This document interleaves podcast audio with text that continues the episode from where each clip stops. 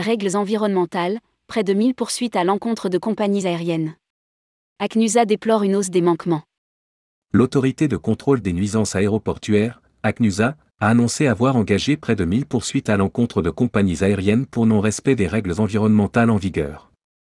Elle déplore la lourdeur des procédures qui empêchent les compagnies de tirer les bons enseignements. Rédigé par Jean Dalouse le mercredi 14 décembre 2022.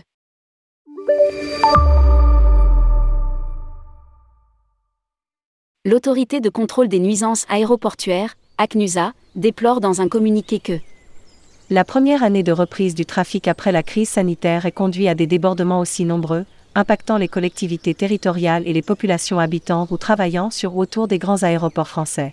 Elle constate une augmentation des manquements aux règles environnementales. Les agents assermentés de l'administration de l'aviation civile ont engagé cette année près de 1000 poursuites à l'encontre de compagnies aériennes. Lire aussi, nuisances aéroportuaires, hausse des plaintes et des infractions dues à la pagaille de l'aérien. Il s'agit d'un nombre nettement supérieur à ceux des dix dernières années. Précise l'ACNUSA. Pour l'autorité de contrôle, cette hausse du nombre de dossiers de poursuite augmente la charge des agents assermentés de l'État et risque de rallonger les délais entre la date de commission des faits et la date de prononcer des sanctions. L'ACNUSA souhaite une simplification des procédures. Elle déplore également que la procédure trop lourde est trop longue pour être réellement efficiente. Elle ne permet pas aux compagnies aériennes et aux autres parties concernées, y compris les services du contrôle aérien, de dégager rapidement les enseignements d'un manquement afin d'éviter la récidive.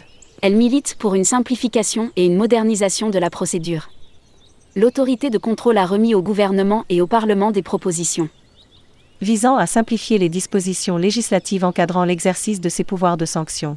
Il s'agit de mettre en cohérence le Code des transports avec les principes généraux adoptés lors de la précédente législature dans le cadre de la loi pour une société de confiance.